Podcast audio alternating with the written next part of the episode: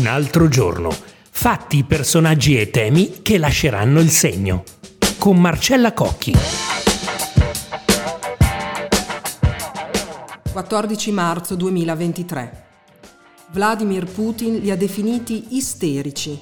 Sono quelli che sono fuggiti dalla Russia, oppositori, professori, giornalisti o più semplicemente cittadini che volevano poter continuare a esprimere il dissenso. Tanti, ma non tantissimi per un paese sterminato come la Russia. Ebbene, forse non tutti sanno che esiste anche una libera università contro il regime e ne parliamo oggi in questo podcast. Io sono Marcella Cocchi e sono contenta di trovarvi per una nuova puntata di un altro giorno.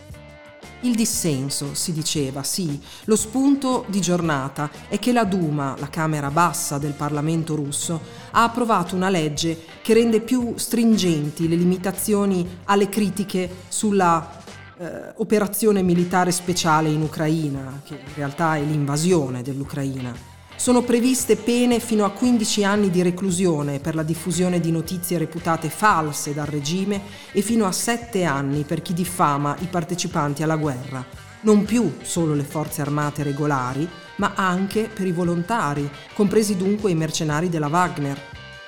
Dalle poche informazioni che abbiamo, l'opposizione in Russia, oltre che contrastata dal pugno duro di Putin, è divisa e investita anche da casi di corruzione come evidenziato dalla fondazione dell'oppositore per eccellenza in carcere, Alexei Navalny, protagonista del documentario omonimo appena premiato con l'Oscar.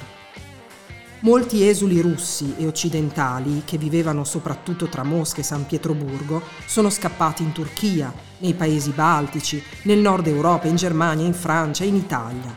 Alla fine del 2022 si contava già un milione di russi fuggito dalla guerra dello zar ma via via che il conflitto si è radicalizzato è diventato più difficile scappare.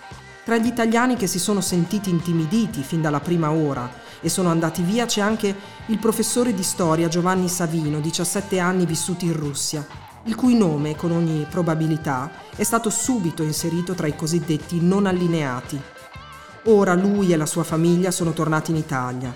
Savino è ricercatore alla Federico II di Napoli, ma ed è qui che volevo arrivare, fa anche parte di un Ateneo molto speciale, registrato in Lettonia e comprendente russi e non russi che vogliono continuare a studiare e pensare liberamente.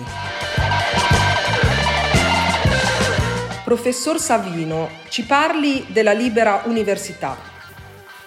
La Libera Università è un, proge- eh, è un progetto che nasce nell'autunno del 2020 dopo che alcuni insegnanti vengono licenziati per ragioni politiche dalla Haider School of Economics di Mosca, uno dei principali atenei russi. Però acquisisce molta più forza a partire dal febbraio del 2022 quando comincia la guerra. Eh, decine, centinaia di uh, docenti e di studenti sono costretti a lasciare la Russia in dissenso con le politiche Putin e con la scelta della guerra e quindi si ritrovano a dover eh, proseguire in un certo senso quella che è la propria educazione. Quindi Svabodny Universitet, così si chiama in russo, da subito, sin dalla, dal nome, fa chiarire qual è la sua missione, la libertà come uh, mezzo educativo e come, me- come strumento della conoscenza. Professore, come funziona? La, un'università funziona in questo modo, per accedere ai corsi che sono di vario tipo e sono e sono pressoché tutti gratuiti, tranne i corsi della scuola di business and administration.